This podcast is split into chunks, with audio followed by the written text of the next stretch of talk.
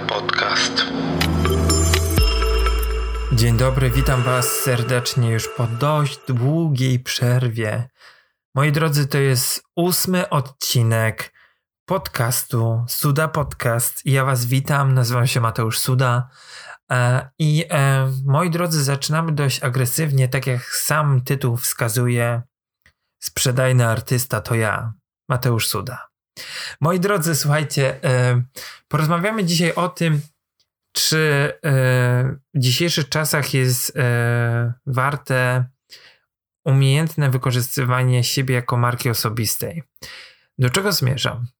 Kiedyś, jak e, kończyłem studia, i to już często na pewno powtarzałem na podcastach, e, mówiłem o tym, że myślałem, że będę grafikiem, będę miał własne studio i tak będzie wyglądało moje życie. Ewidentnie one tak nie wygląda i nie będzie wyglądać, myślę. E, robię poniekąd to, o czym kiedyś marzyłem i myślałem, że jest to nieosiągalne, a jest to osiągalne.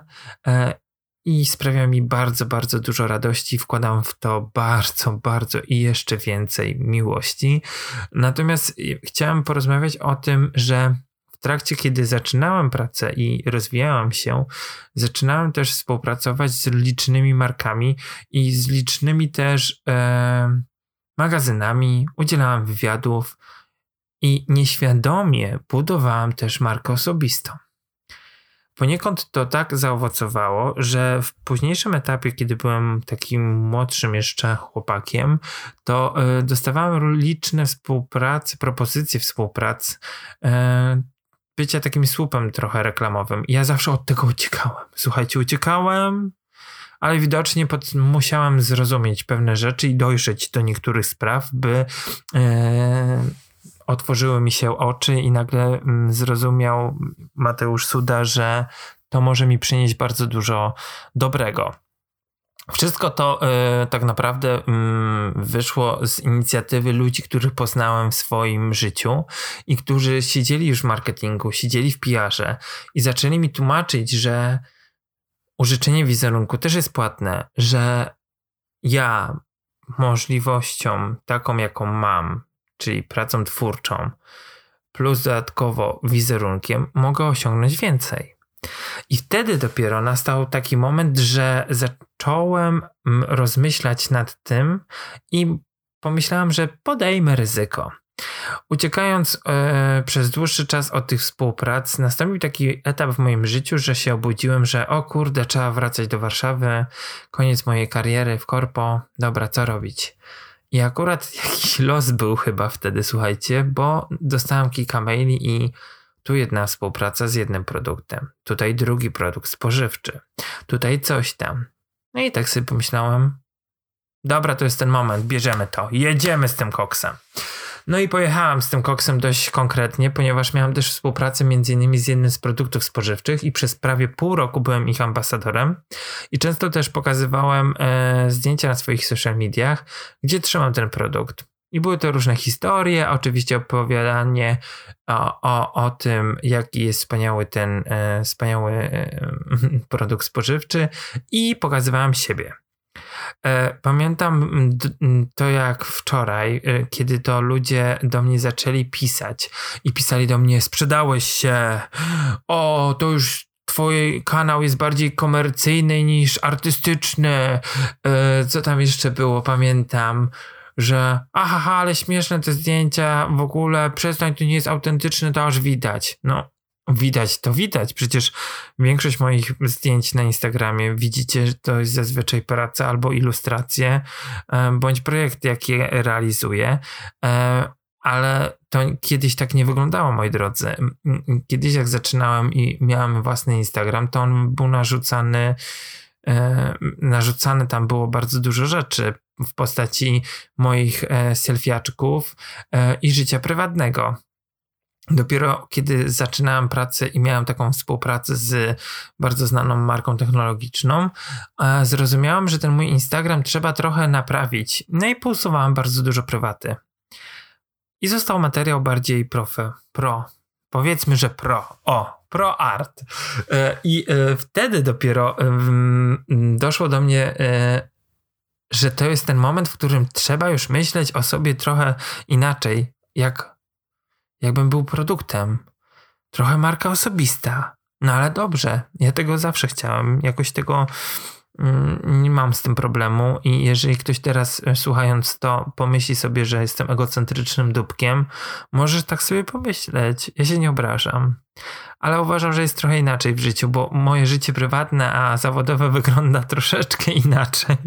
Chociaż odrealniony jestem tu i tu, więc często też e, głupoty gadam. Tak jak na, e, między innymi słyszycie mnie w tych podcastach i mam nadzieję, że dzisiaj jak wróciłem, to tak już schodzę z tematu trochę, to też będzie mi miło, jeżeli Wam się spodoba to, co dzisiaj opowiadam i e, dacie mi jakiś odzew. Ale wróćmy do tematu mm, związanego z własną marką osobistą i między innymi historii mojej pierwszej z takim bardziej influencerskim życiem i promocją produktu. Dostawałem wtedy te wiadomości i sobie pomyślałem, kurde, to był ten błąd, błąd w moim życiu. Chyba powinienem się jednak zastanowić drugi raz, czy będę brał coś takiego i będę współpracował z taką marką. No i wtedy dopiero zrozumiałem, że kurde, przecież ci ludzie nigdy nic nie kupili ode mnie, nawet żadnej ilustracji. O, a tamten w ogóle nawet nigdy nic mi nie polubił na social mediach. Ja wiem, że to brzmi dość płytko, ale zaraz wam wyjaśnię, od, do czego zmierzam. I dopiero w tym momencie zrozumiałem, że ci ludzie zawsze będą mieli coś do powiedzenia i znajdą się w waszym życiu też tacy ludzie, którzy zawsze będą was krytykować. Eee, własne przeżycie y, z czasów studiów jest bardzo tutaj ważne, ponieważ pamiętam, jak kiedyś były lekcje rysunku, ja sobie tak rysowałem. Oczywiście była tam martwa natura, było nas 10 osób, i pamiętam, miałem taką koleżankę, która nagle poruszyła temat, a co wy byście chcieli robić? No i tamci, ja bym chciała być, nie wiem, robić miski e, i garnki, ble, ble, ble i taki tam pierdoły młodych ludzi. E, I w pewnym momencie ja powiedziałem, że a ja bym chciał pracować w modzie. I w ogóle to tak chciałbym chyba projektować. I pamiętam to idealnie, jak ona powiedziała, trzeba skończyć ASP, żeby w ogóle coś takiego robić. My nie mamy szans. No, ja to już wszystko przeżyłem, mając 32 lata. Ale z tego co wiem, to ona chyba, nie wiem, nadal siedzi w rodzinnym mieście i robi fotografie ślubne. Nie mam nic do fotografii ślubnych, mam super kolegów, którzy to robią. Ale do czego zmierzam? Do priorytetów w naszym życiu i do tego, jak kiedyś już ktoś się pojawił na mojej drodze, kto chciał mnie stłamsić. Ale jakoś to do, wtedy do mnie tak nie docierało. I dopiero w późniejszym etapie jakoś to do, zaczynało do mnie docierać w momencie, kiedy. Mm, Zobaczyłem innymi te wiadomości, jakie dostałem za pierwsze takie współprace i one opierały się innymi też na social mediach. Pamiętajcie o tym, że w życiu jest tak, że często ludzie będą wam zarzucać coś, co według nich jest niedobre. Natomiast jeżeli nie robicie krzywdy drugiej osobie, dodatkowo wkładacie w to własny wysiłek, Między innymi kreatywny, bo trzeba zrobić zdjęcia, zrobić jakiś film, opowiedzieć o tym, przygotować się do tego. To pamiętajcie o tym, że to jest bardzo fajna rzecz, która przyczynia się do tego, że macie plusik na koncie, dostajecie przynajmniej jakąś dobrą wypłatę, kupujecie za nią, nie wiem, farby i dalej realizujecie się i idziecie o kolejny krok do przodu. Natomiast jeżeli będziecie mieli poczucie winy, to pamiętajcie, że w momencie, kiedy będziecie leżeć w łóżku, zakryci kołdrą i będziecie myśleć sobie: Jezu, co ja robię? To już nie ma sensu, to nie jest sztuka. To pod łóżkiem przyjdę ja z takim wielkim kijem i każdemu z was po kolei będę was bił, aż zrozumiecie, że to jest, powiem brzydko, konkretnie, gówno prawda. Słuchajcie, gdyby nie było zleceń na poprzednie dzieła sztuki, do dzisiaj byśmy ich nie oglądali w muzeach. I tak samo jest z życiem kreatywnym twórcy. Jeżeli chcecie coś więcej zyskać, chcecie bardziej być rozpoznawalni ze względu na wasz styl, pracę, to podejmujcie się współprac, które też przyczynią się do promocji waszej osoby, nie tylko i wyłącznie obrazka, który malujecie. No można być, pozostać takim artystą siedzącym w jaskini i tylko wysyłającym, nie wiem, obrazy na aukcję sztuki. Spoko, róbcie to ale ja wiem o tym i widziałem to nieraz na przykładach między innymi profesorów, którzy mnie uczyli, że oni mają też swoje grono ludzi, którzy ich podziwiają. Mają też grono ludzi, którzy ich wspierają. I między innymi to wynika z tego, że oni też użyczają swojego wizerunku. Wychodzą, rozmawiają z ludźmi, poznają nowych ludzi, działają twórczo. Jak nie twórczo, to też udzielają wywiadów, pokazują siebie, udzielają też y, jakichś a, e, się w akcjach charytatywnych. To wszystko wpływa też na budowanie waszego wizerunku. A to, czy kiedyś dostaniecie współpracę, nie wiem, reklamującą produkt marki XZY, to co z tego? To nie znaczy, że to jest wasz główny mianownik określenia mm, drogi twórczej, jaką podjęliście, tylko po prostu jest to dodatkowy przypływ pieniędzy. Nie bójcie się być sprzedajni, słuchajcie. Ja wam teraz to powiem, bo mam 32 lata i wiemy o tym, że no to już jest wiek, w którym mężczyzna zaczyna mm, dostrzegać trochę inne aspekty w swoim życiu. W marcu będę miał 33, to już w ogóle zobaczę całą chyba ludzkość. Żartuję oczywiście. Natomiast sytuacja jest taka, że warto pomyśleć o tym, czy bycie sprzedajnym mm, jest złe i dobre. Ale ja myślę też, że czasem jest to złe.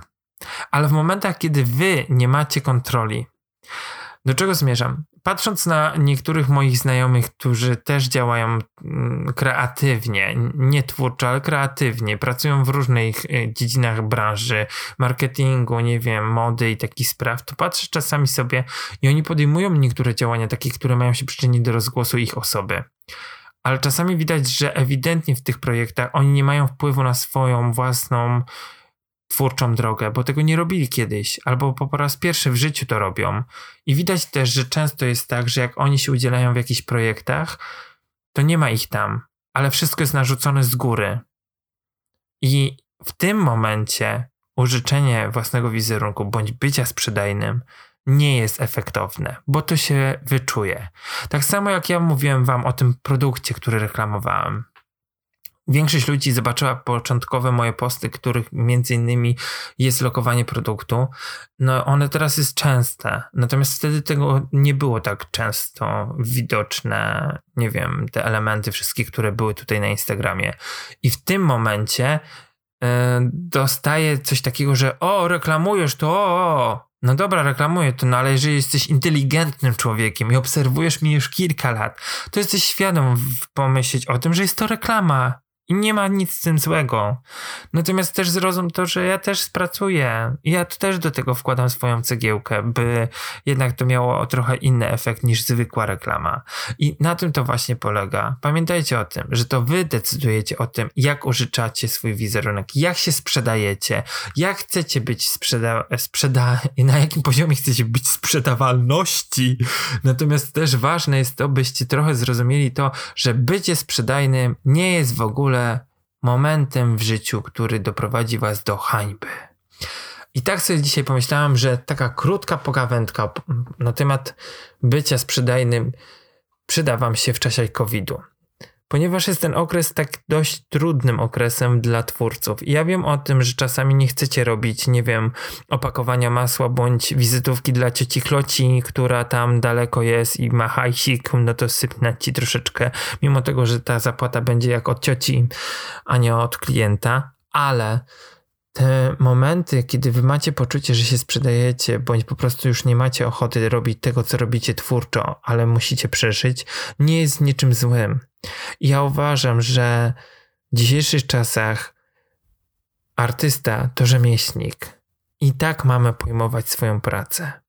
I zakończmy to dzisiaj takim specjalnym właśnie przemyśleniem z mojej głowy, które wypłynęło teraz, w tym momencie. I myślę, że to jest taki dobry moment, w którym to wy pomyślicie sobie, kurde, idę się jutro sprzedać. Ale oczywiście tylko poprzez pracę, pamiętajcie. Miłego dnia Wam życzę i do usłyszenia w kolejnym podcaście. Hej!